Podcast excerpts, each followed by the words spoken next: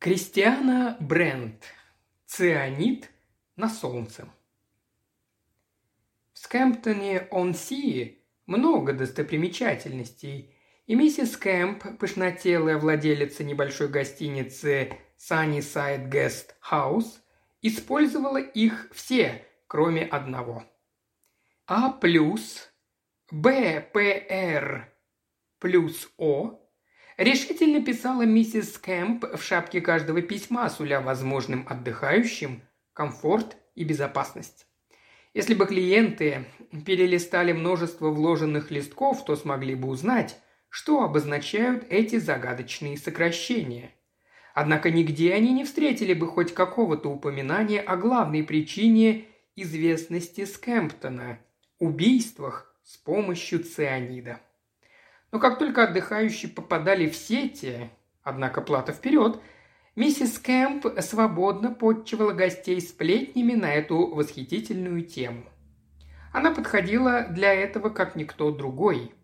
А вдовев при печальных обстоятельствах, ее муж подавился крошкой хлеба и задохнулся. Она перед тем, как взяться за управление Саннисайдом, много лет проработала районной медсестрой – и в этой ипостаси не менее трех раз оказывалась на сцене одного из теперь уже знаменитых убийств, а однажды даже случайно присутствовала в самый его момент. Не то чтобы это охватывало все. Произошло и несколько других убийств, не заслуживших внимания миссис Кэмп. Но и о них она, конечно, знала. Первым был просто старый бродяга, пояснила она несколько пренебрежительно – скупо разливая суп субботним вечером в день прибытия новой партии гостей, сейчас сидящих вокруг общего обеденного стола. Его довольно хорошо знали в городе, уселся на скамью перед зданием, чтобы съесть сэндвич, и внезапно говорили, что это было жутко. Его так ужасно скрутило, не верьте тому, кто скажет, что все произошло за секунду. Вообще-то я его не видела, с сожалением констатировала миссис Кэмп – в тот день я ездила в Лондон, но могу показать вам эту скамью». Она сделала паузу, чтобы стереть каплю супа с передника на груди. И в его руке был клочок бумаги, на котором печатными буквами было написано «Готовься встретить свою судьбу». «Всегда было предупреждение, не так ли?» – сказала мисс Пратт. «Я читала об этом в газетах». Внезапно она задрожала и опустила ложку в тарелку с наполовину недоеденным супом. Мисс Пратт прибыла из Лондона на дневном поезде. Она работала в одном из крупных магазинов в отделе медицины и хирургии. Когда-то она была, как и миссис Кэмп, медсестрой, но резко бросила это занятие и теперь имела дело с лекарствами, но не с самими больными. Ей было, возможно, лет 35, не хорошенькая, но очень свеженькая и элегантная. Если вам 35 и вы не хорошенькая, лучший способ казаться привлекательной – это быть свежей и элегантной. А мисс Прат, как и любая женщина, жаждала выглядеть привлекательной. «Готовься встретить свою судьбу», Какая отвратительная фраза, сказала мисс Прат. Можно было бы выразиться не так ужасно. Например, Готовься встретить свой конец. Звучит и то лучше, чем судьбу. Только это немного напоминает Хека, сказал мистер Калхэм, приготовленного с хвостом в собственном рту. Он улыбнулся мисс Прат, и бедное ее сердечко стремительно забилось, но затем получила приказ прийти в норму. Мистер Калхэм был женат. Миссис Кэм продолжала с равной скупостью подчивать гостей ужасами и бараниной с фасолью – а вот второе убийство я действительно видела. Помогала на каком-то празднике в доме престарелых леди. И умерла как раз старая леди. Мисс Джонс бросила в дрожь. Мисс Джонс была моделью, свободным агентом в Лондоне и, естественно, вынуждена была следить за фигурой и не притрагиваться к картофелю. Даже мысль о нем заставляла ее бледнеть. Она была восхитительной девушкой и явно преуспевала на своей очаровательной работе, поскольку, казалось, могла тратиться на наряды, правда, довольно скромные и простые. Миссис Кэмп, не заметив реакции постоялицы, продолжала подчивать их подробностями приключений бедной старой леди и собственными даванширскими булочками. Мистер Калхэм смотрел на жену в некоторой тревоге. Ее белое злое лицо, напудренное сильнее, чем обычно, чтобы вызвать больше сочувствия к ее воображаемым болезням, было еще злее, чем когда-либо. Он знал, что когда они окажутся в своей комнате, она станет ругать его за то, что он привез ее сюда, где могли произойти такие ужасные вещи. Мистер Калхэм опустил голову на ладони, его светлые мягкие волосы острыми прядями выскользнули между пальцев, как у мальчишки, и от этого сердечко бедный мисс Прат подпрыгнуло вновь. «Джон», — резко произнесла миссис Калхэм, — «убери локти со стола». Миссис Джеральд не стала дожидаться возвращения в комнату, чтобы высказать свое мнение о пригодности Скэмптона для отдыха. «Нужно было нас информировать. Я называю это введением в заблуждение, миссис Кэмп. Как можно было не предупредить нас заранее?» «Это было во всех газетах», – заметила миссис Кэмп. «И так или иначе теперь убийств не было уже в течение многих месяцев. Осмелюсь заявить, что все кончено». Миссис Джеральд была ужасной старухой с ярким румянцем и высоким, резким, громким голосом. «Везде уже заполнено», — сказала миссис Калхэм, поддерживая ее. «Остается потребовать деньги назад и немедленно съезжать». «Маньяк на свободе!» – воскликнула миссис Джеральд на самой высокой ноте. «Никто из нас не в безопасности, нас всех могут убить прямо в собственной постели». «Следует опасаться, есть деванширские булочки в постели», – сказал мистер Ре. Хьюго Ре был шестым и последним из гостей миссис Кэмп. Высокий, худой молодой человек с постоянно печальным выражением, которое уже тронуло сердце Шарон Джонс. И слабый иностранный акцент, который ни в коем случае не умалял его интересную меланхолию – а, но откуда, как предполагается, появился этот цианид, миссис Кэмп? Это же не есть часть естественных достопримечательностей Скэмптона. Мы же не вдыхаем и не выдыхаем его вместе с озоном. «Не все убийства произошли в Скэмптоне», – пояснила миссис Кэмп, стремящаяся по возможности, хоть и несколько запоздала, восстановить прекрасную репутацию Саннисайда. Одно произошло в поезде. Убили девушку, которая ехала одна в купе в вагоне без коридора. И поезд нигде не останавливался, но когда они добрались до Лондона, она с любовью описала подробности сцены, когда поезд добрался до конечной остановки. И ничего у нее подозрительного не было, за исключением рулетика с маслом, который она в последнюю минуту купила в станционном буфете.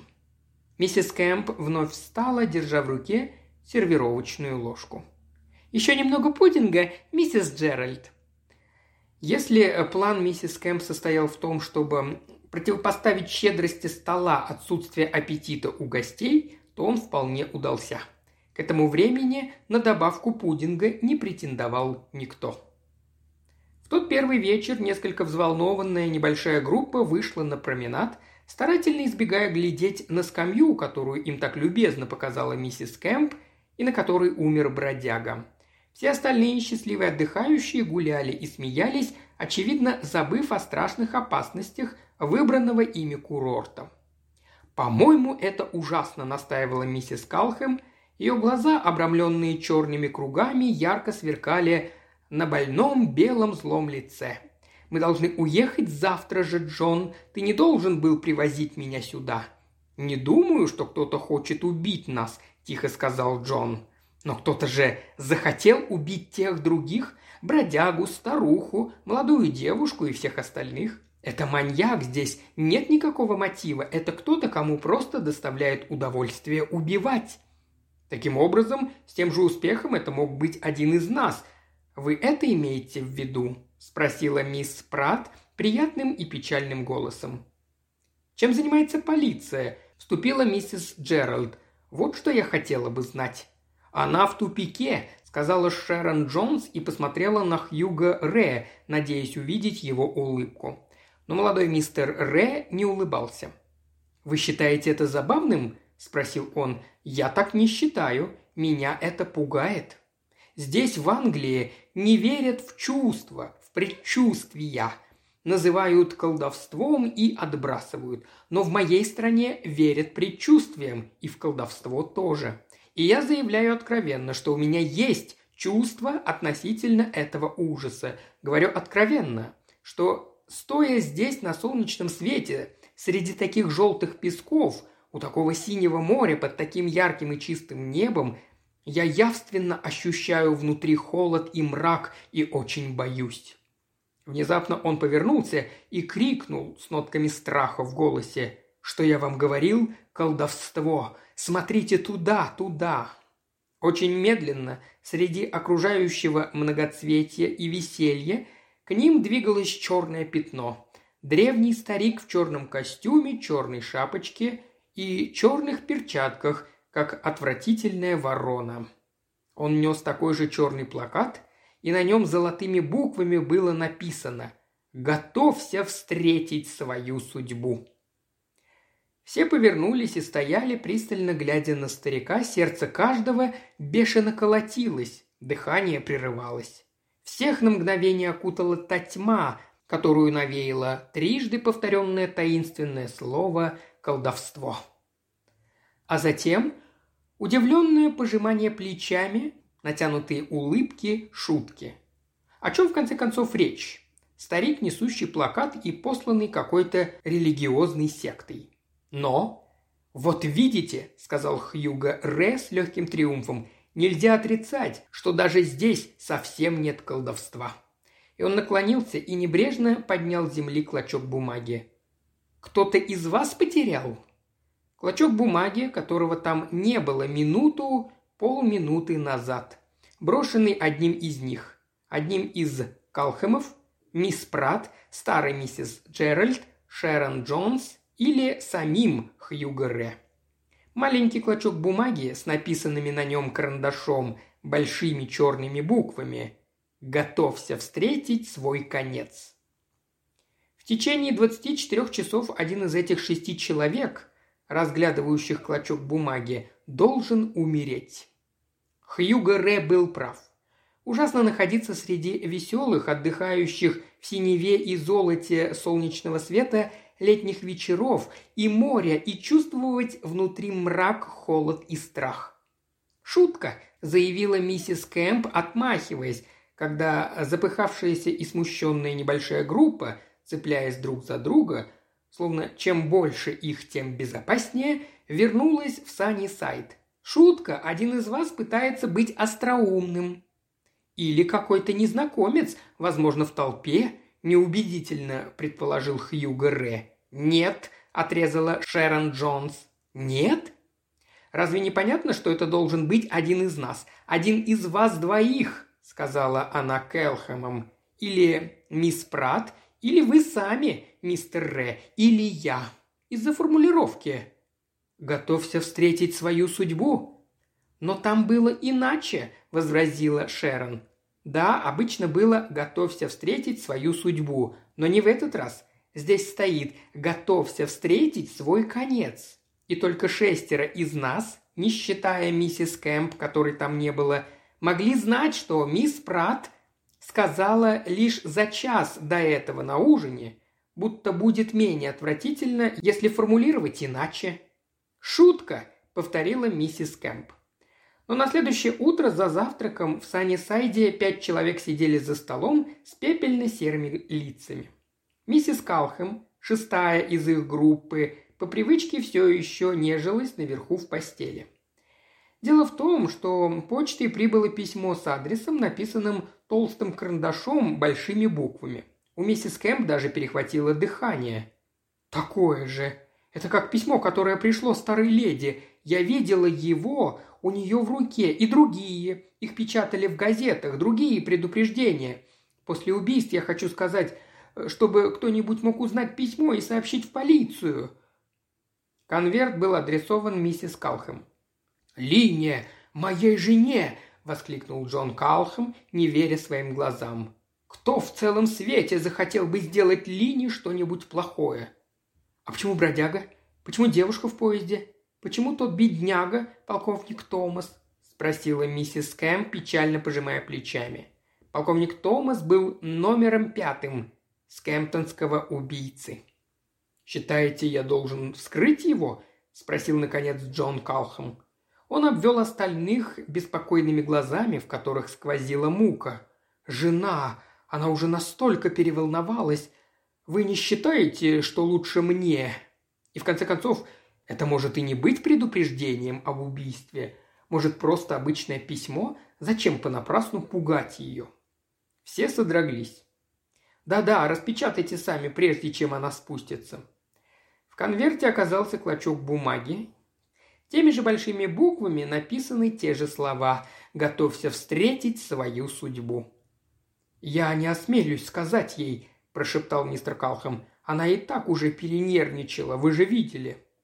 «Если это не шутка», – сказала Шерон, и ее прекрасные голубые глаза от ужаса стали большими и синими, как у сиамского котенка, то вы же в самом деле понимаете, что это один из нас, один из нас.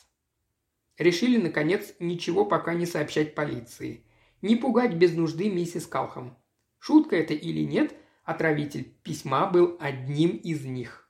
Конечно, тогда безопаснее всего держаться всем вместе так, чтобы невиновные могли следить за виновным, и таким образом миссис Калхам окажется в безопасности. Конечно, была девушка в поезде, мужчина в театре, Оказаться вне Скэмптона после того, как уже получил письмо, ни в коем случае не гарантировало безопасность. Безусловно, лучше всем держаться вместе, следить друг за другом, проверять каждый кусок, попадающий в рот миссис Калхэм. Второе воскресенье августа в Скэмптоне – это день владелец гостиниц – по давней традиции, небольшие частные отели и пансионы устраивают для постояльцев вечерний пикник на пляже. Каждая леди берет для своей небольшой группы корзинку с едой и напитками. На этот пир миссис Калхэм, единственная постоялица Саннисайда, не подозревающая о нависшей над ней угрозе, согласилась пойти с большой неохотой. И верные своему плану ее защищать остальные также пошли. «Я организую все очень-очень просто», – сказала миссис Кэмп, обсуждая процедурные вопросы с небольшим комитетом по безопасности. «Никакой готовки, когда можно что-то подложить в процессе. Я не могу наблюдать за кухней каждую секунду. Все новое в упаковке, в том виде, как куплено. И кто-то из вас должен пойти со мной в каждый из магазинов, и ничего особенного, специально для миссис Кэлхэм все возьмут то, что будет на столе, и в том виде, как оно будет на столе. И никто, предложила она, не должен специально обслуживать миссис Калхэм. Каждый внесет свою лепту в сервировку, передаст предмет, разольет напитки и так далее. Было ясно, что подготовка к празднику никому из Саннисайда расслабиться не даст. Как всегда, за исключением миссис Калхэм. Но так или иначе, никто не испытывал желания повеселиться – и трапеза оказалась очень простой. Они сидели кольцом на твердом сухом песке, в центре расстелили скатерть. И все другие небольшие группы сидели, смеясь и беззаботно болтая под председательством своей миссис Кэмп. «А теперь», — сказала миссис Кэмп, — «вот хлеб и масло, а перед вами, мисс Прат, салат, а перед мистером Ре пакет с неразрезанной ветчиной. Так, теперь, мистер Калхэм, берите нож, отрезайте хлеб и передавайте мне каждый кусок, а я намажу на него маслом. Мисс Прат может положить сверху немного салата, мисс Джонс польет салат заправкой из той бутылки, а мистер Ре положит сверху всего кусок ветчины. А миссис Джеральд, скомандовала миссис Кэмп с преувеличенным весельем – Станет у нас королевой горшочка с горчицей. А теперь один, два, три, поехали. До этого они съели небольшой ланч и чай, при этом непрерывно следя за каждым куском, который отправляла в рот миссис Калхэм. Конечно, теперь они могли немного расслабиться, ведь у них имелся такой прекрасный план. «Чур горошка мне!» – воскликнула миссис Кэмп, ужасно радуясь, когда первый сэндвич начал свое путешествие по кругу. Если с хлебом что-то не так, говорил ее взгляд коллегам-заговорщикам, это моя вина, и я возьму внешний кусок, демонстрируя, что все по-честному. На горбушку, пущенную по кругу, должным образом намазали масло, положили салат, приправив заправкой, ветчину и сдобрили горчицей. Миссис Калхэм смотрела с оскорбленным удивлением, как их хозяйка протянула руку, взяла сэндвич и откусила большой кусок. Миссис Калхэм сидела, ожидая с раздражительным нетерпением своей очереди. Мистер Калхэм отрезал кусок хлеба, миссис Кэмп тем же ножом взяла масло от того же полуфунтового брусочка, что и в первый раз, и размазала его – Мисс Пратт положила вилкой лист салата из кучи перед ней. Шарон Джонс вытрясла несколько капель заправки из бутылки. Хьюго Ре наколол кусок ветчины и почтительно положил его поверх салата. Миссис Джеральд добавила немного горчицы и передала готовый сэндвич ближайшему соседу. Все так безопасно, так просто, так надежно. Момент агонизирующей неуверенности, момент чудовищного удивления, бесконечность ужаса. Все сжалось в 60 секунд, пока ужасное дергающееся тело задыхалось и металось в смертельных муках на сухом золотом песке. Ровно через минуту после того, как откусила первый кусок, миссис Калхэм была мертва. Суббота, воскресенье, понедельник, вторник – все указывало на то, что август будет замечательным. И единственным пятнышком на лазури и золоте тех ярких летних дней в Скэмптоне-он-Си было очередное убийство с цианидом. В понедельник началась неделя карнавала. Немного смазано, поскольку заголовки газет повсеместно кричали, что скэмптонский убийца нанес новый удар. Но внизу, в конце пирса, было почти пустынно. Шерон Джонс стояла там, облокотившись на деревянное ограждение, вместе с Хьюго Ре. Все это так ужасно, так ужасно. Но эта фраза произносилась уже так часто, что и сами слова, и даже выраженные в них эмоции уже почти не волновали. Как это ужасно для бедного мистера Калхэма. А также для бедной миссис Калхэм, сухо вставил Хьюго. Его продержали в полиции долгие часы, «Если джентльмен не так хорошо ладит с женой», – заметил Хьюго с легким иностранным акцентом, «и эта женщина внезапно умирает...» «Как вы можете говорить такое?» – испуганно воскликнула Шерон. «Мистер Калхэм даже не был до этого в Скэмптоне. Как он может быть цианидным убийцей?» Это мистер Калхэм утверждает, что никогда прежде не был в Скэмптоне и я не говорю, что это он цианидный убийца. Дорогая мисс Джонс, маньяк в Скэмптоне убивает полдюжины человек случайным образом, посылая им сначала сообщение «Готовься встретить свою судьбу». Это не запрещает кому-то еще убить одного человека или больше, также случайным образом, с таким же предупреждением и прочее. В особенности, добавил Хьюга, если легко устроить чтобы сообщение вообще не дошло до адресата. А сообщению для миссис Калхэм не дали дойти по назначению. «Почему бедняга Джон Калхэм сделал бы подобное?» – спросила Шарон. «Разве вы не заметили?» – усмехнулся Хьюго с непосредственностью, свойственной молодости, что мистер Калхэм посматривает на мисс Прат с большой симпатией. До понедельника они даже не видели друг друга. Откуда вы знаете?» – улыбнулся Хьюго. «Я считаю, что вы совершенно невыносимы», – повторила Шерон. «И так или иначе он не мог этого сделать. Я знаю, что не мог, я наблюдала за ним». Он отрезал горбушку и передал ее на кончике хлебного ножа миссис Кэмп. А затем он просто сидел и ждал, поигрывая ножом в воздухе, а затем отрезал следующий ломоть и передал его точно так же и другая его рука не касалась ничего, ничего. «Итак», – торжествующе закончила Шерон, – «раз вы такой великий детектив, куда это нас ведет?» Это привело их, сказал великий и совершенно невозмутимый детектив, к единственному оставшемуся углу треугольника – к мисс Прат. И так поглощена была Шерон обсуждением мисс Прат, что не обратила внимания, как умение взволнованного мистера Хьюга Ре совершенно пропал иностранный акцент. Скальные сады опустели на время карнавала. Здесь на скамье, выходящие на правильные и на деле довольно отвратительные клумбы с ноготками, сидели миссис Джеральд и миссис Кэмп. Миссис Джеральд все еще негодовала, что миссис Кэмп заманила ее в Скэмптон. «Но я не могу бросить бизнес», – скулила миссис Кэмп почти со слезами. «И вы должны были прочитать об этом в газетах. Так или иначе, вы, надеюсь, не тот маньяк?» «Я?» Длинный нос миссис Джеральд стал еще краснее, чем обычно. Она встала около маленькой, но крепкой миссис Кэмп – угрожающе подняв пляжный зонтик, словно готовая запросто ударить ее. «Я? Маньяк? Почему это? Если уж кто здесь маньяк, так это вы!» – пронзительно закричала миссис Джеральд. «Вы единственная, кто был в Скэмптоне, когда происходили все эти убийства». «Любой из вас мог быть в Скэмптоне», – спокойно возразила миссис Кэмп. «Откуда нам знать? Никто из вас ничего не знает о других».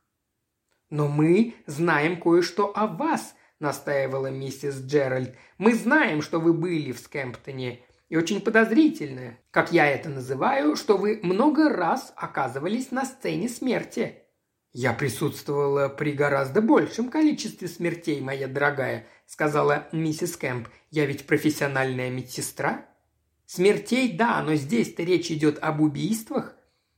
«Я не спрашиваю сначала», – заметила миссис Кэм все еще спокойно, – «от чего мои пациенты собираются умереть? Я просто помогаю им». «Помогаете им умереть», – кивнула миссис Джеральд. «Если вам нравится такая формулировка, то да», – согласилась миссис Кэмп. «Помогала умереть, но», – добавила она, – «не тем, что предлагала им дозы цианида, с горчицей или без».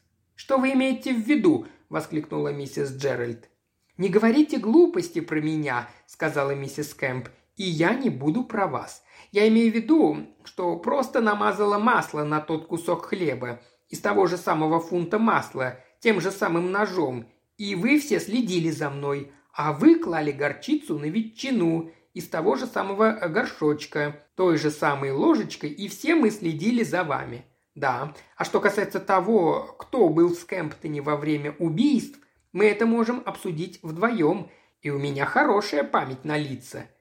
«Значит, вы тоже ее узнали?» – спросила миссис Джеральд.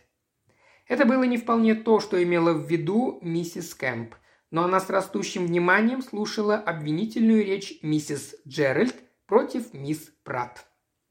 А в пустой гостиной в Саннисайде – Мисс Прат сидела с бедным, грустным, взволнованным и раскаивающимся мистером Калхэмом. «Дорогой мистер Калхэм, вы не должны винить себя. Вы и миссис Калхэм не были счастливы». «Она изменилась», – грустно признал мистер Калхэм. «Сначала все было идеально, понимаете, но она изменилась». Мысли его блуждали где-то далеко, все время возвращаясь к вопросу, кто мог хотеть убить ее – я, миссис Кэмп и вы сами, мисс Пратт, мы обсуждали это неоднократно. Есть еще эта маленькая мисс Джонс. Все, что она делала, просто капала несколько капель заправки из бутылки на салат. Известная марка. Бутылку до этого не открывали. И молодой Ре. Кусок ветчины. Произвольный кусок ветчины. Из обернутого в фольгу пакета, в который он даже не смотрел. Он только подцепил кусок и положил на хлеб. «На салат», – поправила мисс Прат. «Я положила на хлеб салат». Из пучка салата, лежащего на влажной салфетке, чтобы не завял. «И который я также увидела впервые», – заметила мисс Прат. «Конечно, конечно, я заметил», – небрежно отметил Джон Калхэм, «что при этом вы держали вилку в левой руке. Да, я левша», согласилась мисс Прат, но ее мысли занимало другое. Она смущенно спросила. «Вы никогда не задавались вопросом, мистер Калхэм? Я имею в виду, ваша бедная жена всегда считала себя больной и несчастной?» «Вы имеете в виду самоубийство?» – прямо спросил Джон Калхэм. «Это невозможно. На самом деле ее ничто не беспокоило, у нее просто не было никаких причин совершать самоубийство, да еще таким способом. Да и никто другой не стал бы. Все знают, что смерть от цианида ужасна. И после всех тех описаний, которые нам дала миссис Кэмп, жена очень расстроилась. Она никак не могла выбросить их из головы. Несчастного бродягу на скамье, старую леди на садовом стуле. Это была инвалидная коляска, поправила мисс Прат, одна из тех старомодных, плетеных. Она сильно побледнела и заговорила каким-то далеким голосом. Она наполовину вываливалась из нее, вся выгнулась, выгнулась дугой, как говорят, и пена, знаете ли. Внезапно она очнулась и зажала себе рот рукой. «Что я говорю? Я не хотела. Я просто подразумеваю, что так должно выглядеть». «Вы там были!» – воскликнул Джон Калхэм. «Вы были в доме, когда была убита старая леди. Вы притворились, что никогда раньше не были в Скэмптоне, но вы были здесь, по меньшей мере, когда произошло одно из убийств». Он схватил ее запястье и отвел руку от лица. «Разве не так? Разве нет?» На следующее утро прибыло второе предупреждение. «Готовься встретить свой конец». Оно было адресовано мисс Пратт. Теперь настала очередь мисс Пратт проводить часы за часами в полиции. Джон Калхэм ждал ее, понуро опираясь на низкую стену и глядя невидящим взором, как пожилые джентльмены в белых льняных кепках перемещаются по бархатистой зеленой лужайке для боулинга. Наконец она появилась, вся измотанная и очень несчастная. «Они хотят, чтобы я уехала, но я не уеду. Среди нас убийца, один из шести. Вы или миссис Кэмп, или миссис Джеральд, или один из тех двух молодых людей, Хьюго Ре или Шерон Джонс. Или я, конечно», – продолжала мисс Пратт, пытаясь улыбнуться. «Как невероятно и неестественно это не звучит здесь, среди этого солнца, красок, неги, один из нас убийца, убийца-маньяк, и он жаждет крови. Он или она, неважно, он безумен. Он уже убивал и хочет убивать снова. Если это буду не я, он найдет кого-то еще. Меня можно защитить, но если я убегу и скроюсь, он найдет кого-то еще. Поэтому я должна остаться. Мы все должны остаться. Как только мы разбежимся, все может начаться снова. Более того, сегодня мы повторим пикник, чтобы заманить убийцу в ловушку. «Нет!» – яростно воскликнул Джон Калхэм. «Нет!» Затем он немного успокоился. «Убийца будет знать, что это ловушка. Вам ничего не грозит. Он не осмелится нанести удар». Это был ужасный день. По настоянию полиции, стремящейся предотвратить панику, общественность вне Саннисайда ничего не узнала о новом предупреждении. Изолированная от всех веселых отдыхающих, небольшая группа вынуждена была нести ужас в собственных сжимающихся от страха сердцах. И при этом они уже совершенно не доверяли друг другу. Поодиночке они уходили на долгие допросы в полицейский участок, поодиночке возвращались в Саннисайд. Об обедах за общим столом не могло быть и речи. Поодиночке они крались в нечасто посещаемые магазины и покупали печенье и булочки, чтобы утолить голод до вечерней трапезы, постоянно оглядываясь и выбирая только продукты в упаковке. Наступило и прошло время обеда. Миссис Кэмп совершенно одна председательствовала на обычном месте за столом, плотно поела, но ведь готовила она только на себя, даже она чувствовала потребность побыть одной. Пошла в свою комнату, немного ослабила шнурки корсета, скинула туфли и улеглась на кровать. На нее пристально глядел с фотографией покойный мистер Кэмп. Она встала и убрала фотографию в ящик. «Побудь пока немного в стороне, Том», — сказала она мужу. «Ты действуешь мне на нервы, дорогой». И Джон Калхэм в своей комнате также устало вытянулся на кровати, также уставился на фотографию и также обратился к ней. «Не смотри на меня так укоризненно, Лина», — сказал он. «Это не моя вина. Я просто, просто не могу удержаться. Я не виноват, честно». Через тонкую стену он мог слышать звук от чирканья нескольких спичек, а коробок и, отбросив личные скорбные мысли, задался вопросом. Нашел ли бы он ответ, если бы смог увидеть через стену так же, как слышал через нее лихорадочное сжигание писем, пригласительных билетов, записей карточных партий. А выше, в двух небольших верхних комнатах, двое молодых людей смотрелись в два зеркала, и каждый думал, нельзя выглядеть настолько бледным, это вызовет подозрение. Поэтому Шарон Джонс нанесла розовую пудру, сделала паузу и подошла к письменному столу. Она выдвинула ящик, приподняла досточку на дне, посмотрела на юридический документ, спрятанный там, торопливо убрала его вновь с глаз долой и вернулась к туалетному столику. Хьюго Ре вылил половину содержимого бутылки какого-то коричневого лосьона на лоб, щеки и подбородок. Лишь иногда подходил он к окну и высовывался посмотреть наверх, туда, где свинцовые желоба шли вдоль края наклонной крыши. Но смотреть там было не на что. Ни знака, ни намека на то, что в трещине между желобом и крышей лежит спрятанный толстый черный карандаш. Толстый черный карандаш с очень мягким грифелем. Так тянулся этот долгий день, но внезапно он закончился, и слишком быстро наступил вечер. Усталые и нервные они потащились на место пикника, расстелили проверенную скатерть, расселись вокруг нее. Никто не свободен от страха в сердце, ни убийцы, ни потенциальные жертвы.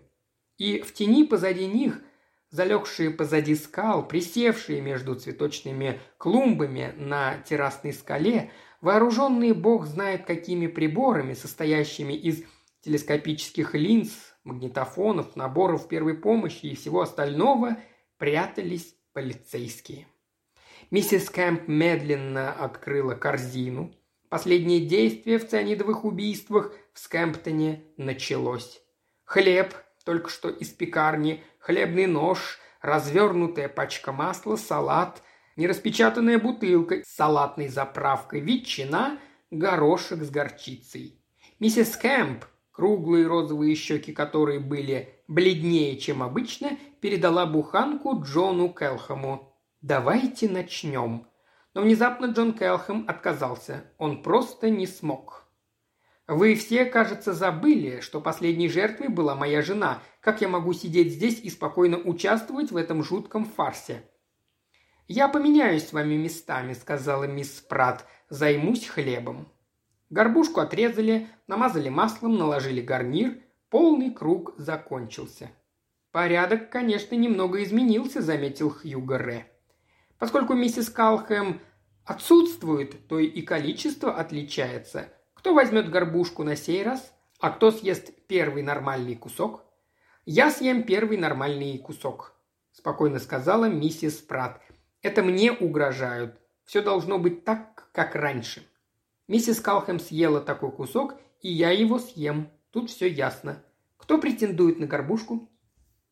Казалось, никто не торопился принять это предложение. Повисла короткая пауза, затем тишину нарушил голос, небрежно бросивший «Хорошо, я съем горбушку». Как в тот воскресный вечер, когда они, тихие и неподвижные, напряженно следили, как медленно и уверенно миссис Кэмп откусывала кусок горбушки с гарниром, так и теперь они вновь сидели абсолютно тихие, абсолютно неподвижные. Медленно открылся розовый рот миссис Кэмп, белые зубы разомкнулись, подались вперед и впились в хлеб, салат, горчицу.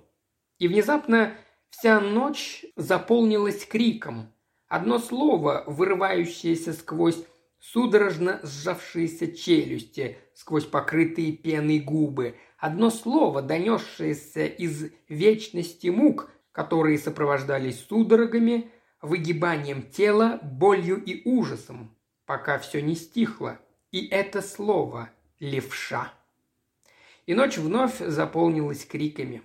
На этот раз мужскими, топотом ботинок, бегущих к ним по сухому песку криками потрясенных толп на пляже, продолжающих праздновать. Но в этом центре бушующего шторма пять человек стояли, замерев как камни. Только смотрели. Смотрели с ужасом на корчащееся существо, которое шевелилось, все медленнее и медленнее и, наконец, застыла в неподвижности. Никогда больше она не пошевелится, никогда не заговорит. И никогда больше не убьет. Цианидовый убийца из Кэмптона, он Си, был мертв. И остался лишь один ключ к разгадке этой смерти – левша. Мистер и миссис Джон Калхэм, тихая, довольно меланхоличная, очень преданная друг другу пара, никогда ни с кем не говорили о скемптонских убийствах, только друг с другом. Поскольку для них это не был праздный вопрос о какой-то сочной сплетне и скандале, несколько человек были мертвы и среди них. Первая миссис Калхэм, а теперь и сам убийца. Мерзкая миссис Кэмп, цианидовый маньяк, была мертва. Ее муж умер при печальных обстоятельствах, задохнулся, подавившись крошкой хлеба, а окружающие восприняли это как шутку. Но он не шутил, задохнулся и умер. Умер, оставив ее, уже без сомнения пребывавшую в неуравновешенном состоянии, в ненависти ко всему миру, оказавшемуся неспособным спасти его. Она вновь стала работать медсестрой и постепенно, годами, копила крошечные дозы украденного яда, пока у нее не оказалось столько, что можно было убивать, убивать, убивать. Сначала она действовала осторожно, не заботясь, кто станет жертвой, не стремясь видеть ее смерть в муках, чтобы отомстить этим за ту другую смерть.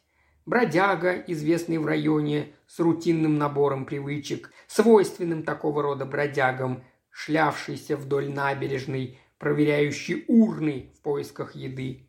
Его убийца невинно уехала на день в Лондон. И старая леди на празднике в саду, где добрая Кемпи помогала старшей медсестре в палатке для отдыха. И девушка в поезде, не заметившая в толпе вокруг буфетного прилавка небольшую фигуру рядом, покупающую такой же рулетик, как она сама. И полковник, спешащий уехать от ее подруги и хозяйки подобной гостиницы миссис Бойл, во всеуслышание заявивший, что собирается отвезти мать в следующую субботу на дневной спектакль.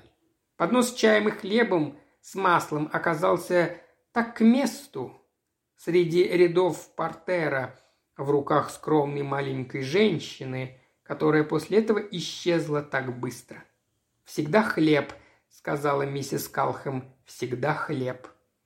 И кому, даже собственному мужу, не доверилась бывшая мисс Прат, что озарение посетило ее, когда она, левша, резала тот хлеб. Интересно, кто-нибудь из нас, даже полиция, размышлял мистер Калхам, догадался бы хоть когда-нибудь, не выкрикни она, умирая левша. Интересно, коротко согласилась миссис Калхам. Потому что зачем говорить? Зачем говорить что-либо об этом, о том единственном моменте озарения, когда она, левша, резала хлеб? О том решении за доли секунды, когда ей стал ясен весь план. Если я крикну, не дам ей съесть горбушку и спасу ее. Но спасу ли я ее для веревки палача? А если ей удастся выкрутиться? Она девятикратная убийца, Разве это не высшая справедливость? Полагаю, она смелела с каждым убийством, продолжал Джон Калхэм, и, конечно, захотела видеть, как все происходит. Но если бы ты не оказалась левшой, убийства могли бы продолжаться. Только ломать хлеба, продолжал он, качая головой и признавая изобретательность убийцы, и хлебный нож. Невинный хлеб, купленный открыто в пекарне, развернутый, нетронутый. Не резать его самой, передать кому-то еще, любому, не имеет значения кому. И, конечно, нож, которым резать. Все глаза устремлены на хлеб. Кто смотрит на нож? Поскольку, если вы отрезаете хлеб ножом, покрытым ядом, яд попадает на оба куска. Но, конечно, если вы покроете ядом только одну сторону ножа это другое дело. Вы держите нож в правой руке, мажете ядом сторону лезвия, ближайшую к вам. Хлеб держите левой рукой, нож отрезает горбушку, на которой нет яда. но следующий кусок смазан ядом с ближайшей стороны лезвия. К тому же нож после контакта с хлебом очищается, и теперь на нем нет и следа яда.